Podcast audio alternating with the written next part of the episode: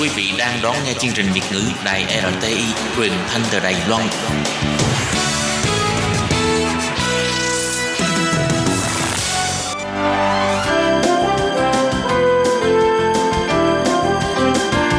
Xin mời quý vị và các bạn đến với chuyên mục Nhìn ra thế giới. Chuyên mục này gồm những nội dung liên quan đến quốc tế,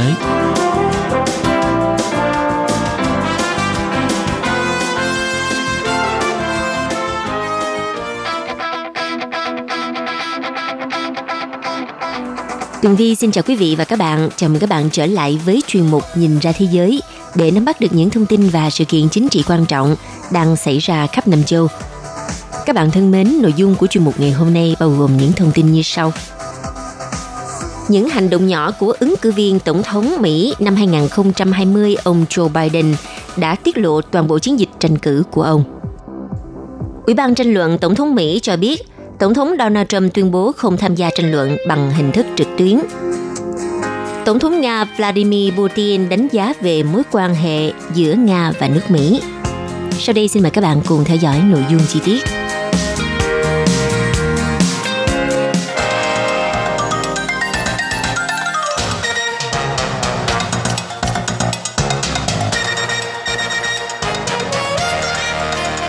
Ứng cử viên Tổng thống Mỹ năm 2020, ông Joe Biden,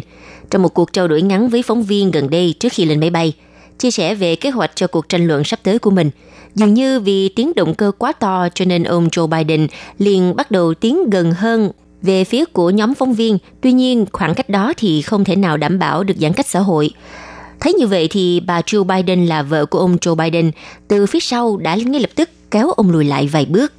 Sau đó thì ông Joe Biden đã lên tiếng xin lỗi về hành động vô ý của mình, rồi tiếp tục bày tỏ suy nghĩ của mình và vẫn là về vấn đề dịch bệnh COVID-19. Thì à, trước hành động đó của ứng cử viên đảng Dân Chủ, ông Joe Biden, theo tờ Washington Post đưa ra nhận xét như thế này. Toàn bộ chiến dịch có thể được tóm gọn bởi một cử chỉ đơn giản đó, cũng như phản ứng của ông Joe Biden sau đó. Được biết, trong những tháng đầu của đại dịch COVID-19, ông Joe Biden chủ yếu là thực hiện chiến dịch tranh cử tổng thống theo hình thức trực tuyến tại nhà riêng ở Delaware. Ở thời điểm hiện tại thì ông chuyển sang đi vận động trực tiếp, nhưng vẫn kiên quyết chỉ có một số ít khán giả và đảm bảo giãn cách xã hội. Một vài sự kiện thậm chí im lặng tới mức kỳ lạ đối với một ứng cử viên đang dẫn đầu trong cuộc đua vào Nhà Trắng. Sự kiện giới thiệu ứng viên Phó Tổng thống Kamala Harris – vốn được cho là sẽ tổ chức rầm rộ, nhưng rốt cuộc chỉ có các phóng viên và sự im lặng. Ngay cả khi chính thức nhận được đề cử của đảng Dân Chủ, thì ông Joe Biden cũng chỉ xem pháo hoa, ăn mừng trên một khán đài, giữ khoảng cách đủ xa với những người ủng hộ đang ngồi trên ô tô đậu gần đó. Gần đây, trong một buổi tiếp xúc cử tri với CNN ở ngoài trời, trong đó thì cử tri sẽ lái xe tới nghe và một buổi ngoài trời khác với NBC của ông Joe Biden đều pha lẫn những tạp âm như tiếng gió, tiếng xe chạy, khiến ông phải căng tai để lắng nghe. Theo Washington Post thì à, ông Joe Biden không hẳn đã thực hiện hoàn hảo việc đeo khẩu trang và giữ khoảng cách. Chẳng hạn như có lúc thì ứng cử viên đảng Dân Chủ Joe Biden uh, kéo khẩu trang xuống để nói chuyện dễ dàng hơn. Tuy nhiên, ông Joe Biden ít nhất là đã nỗ lực để cẩn trọng và chú ý tới người khác, trong khi đối thủ của ông lại không làm, thậm chí là còn tự hào vì điều đó. Dĩ nhiên, ông Joe Biden vẫn có sự tự cao của mình vì dù sao ông cũng đang có tham vọng giành được vị trí quyền lực nhất nước Mỹ. Tờ Washington Post viết, thế nhưng ông ấy biết nói lời xin lỗi và có sự thấu hiểu. Đất nước này cần một nhà lãnh đạo có thể đưa nước Mỹ đi qua sự hối hận, sợ hãi và thương tiếc – còn về phía phu nhân của ông Joe Biden là bà Jill Biden,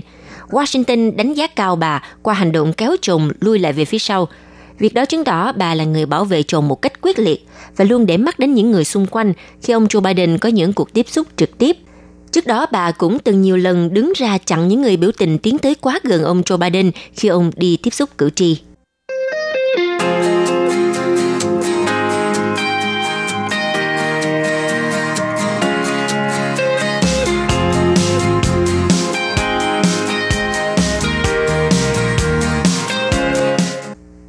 Mỹ ông Donald Trump cho biết ông sẽ không tham gia cuộc tranh luận tiếp theo với ứng cử viên đảng Dân Chủ ông Joe Biden nếu nó được tiến hành theo hình thức trực tuyến như một biện pháp phòng ngừa lây lan COVID-19.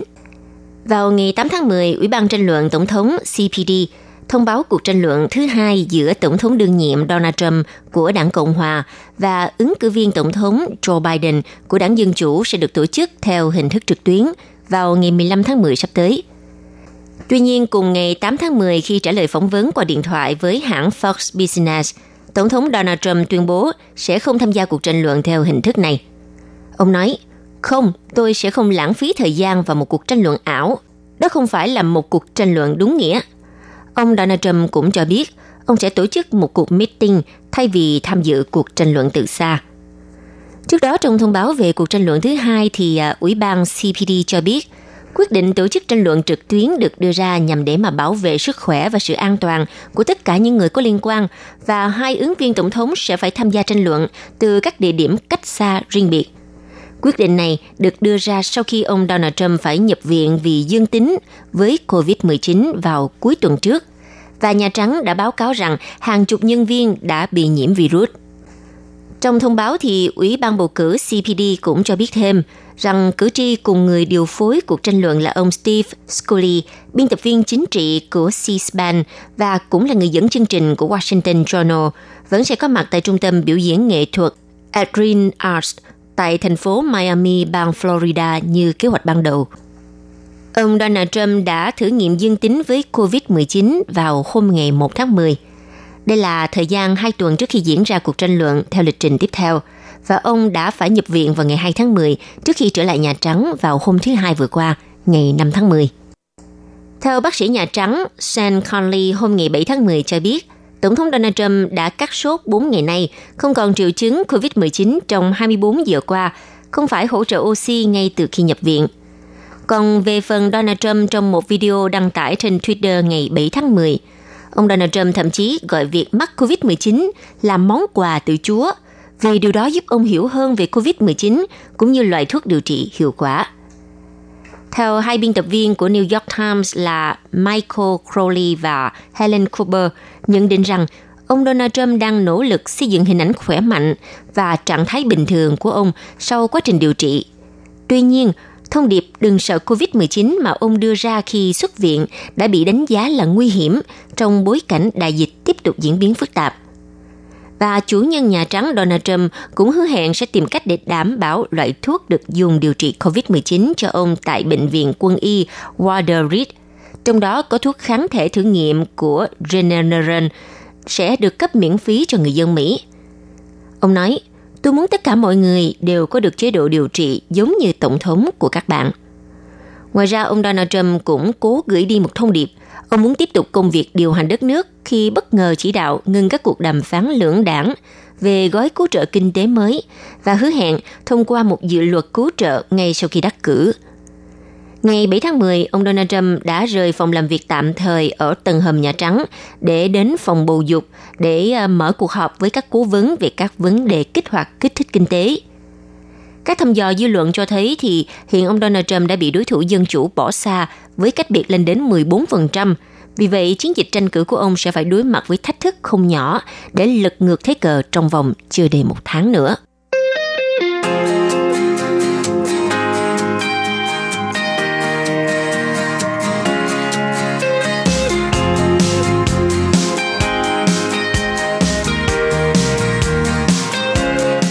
Vào hôm ngày 7 tháng 10, Tổng thống Nga Vladimir Putin tiếp tục có buổi trả lời phỏng vấn chương trình truyền hình Moscow Kremlin Putin đề cập đến một số đề tài nóng hiện nay.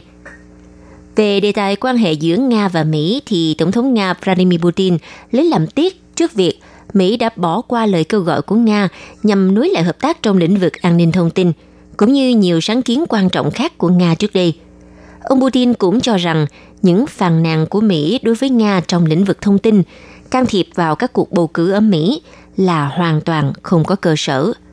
Còn đối với cuộc bầu cử tổng thống Mỹ năm 2020 thì à, tổng thống Nga khẳng định Nga là người ngoài cuộc và không can thiệp vào cuộc bầu cử này. Việc đánh giá quan điểm của các ứng viên tổng thống là của cử tri nước Mỹ là quá trình nội bộ của nước Mỹ. Ông Putin cho rằng Phát biểu của ứng cử viên Biden trong cuộc tranh luận gây xôn xao dư luận gần đây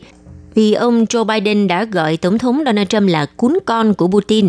Đây là sự thể hiện sự thiếu văn hóa chính trị của ông Joe Biden khi cố gắng làm bẻ mặt hoặc xúc phạm nguyên thủ quốc gia hiện tại, nhưng cũng nâng tầm nước Nga lên với ảnh hưởng và quyền lực đáng kinh ngạc.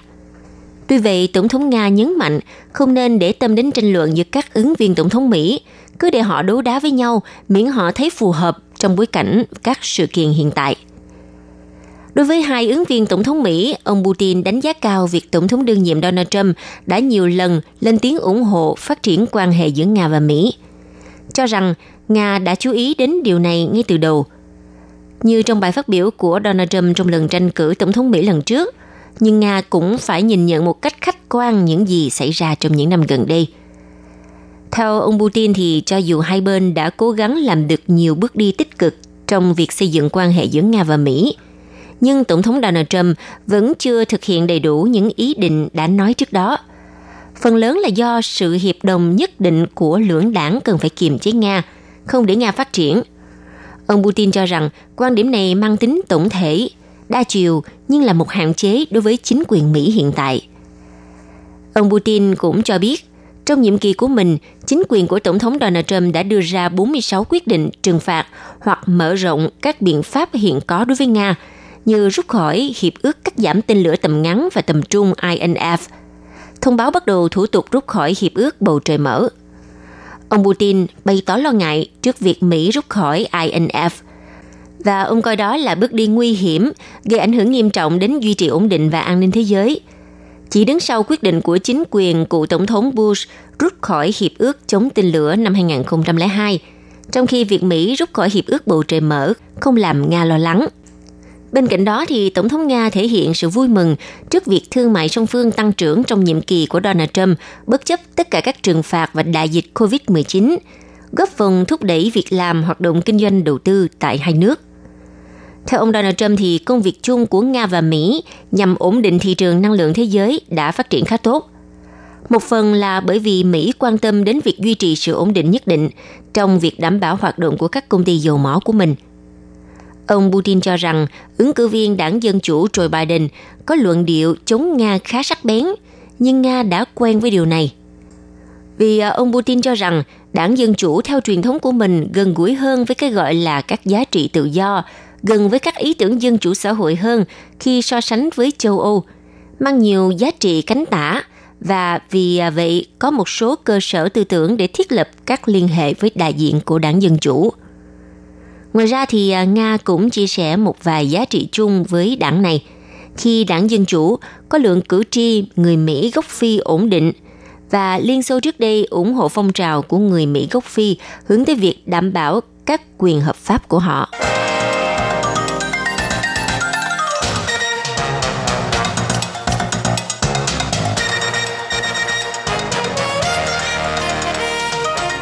Quý vị và các bạn thân mến, vừa rồi là chuyên mục Nhìn ra thế giới do Tường Vi biên tập và thực hiện. Xin cảm ơn sự theo dõi của quý vị và hẹn gặp lại trong chuyên mục tuần sau cũng vào giờ này. Bye bye!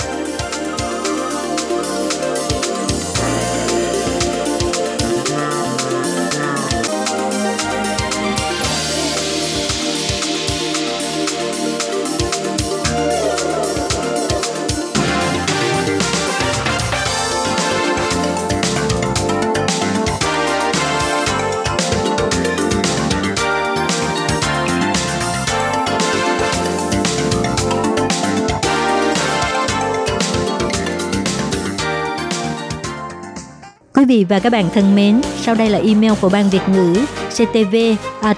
rti org tvk hộp thư truyền thống của Ban Việt ngữ Việt Nam Miss PO Box 123 gạch ngang 199 Taipei 11199 còn thính giả ở Việt Nam xin gửi đến hộp thư số 104 Hà Nội, Việt Nam.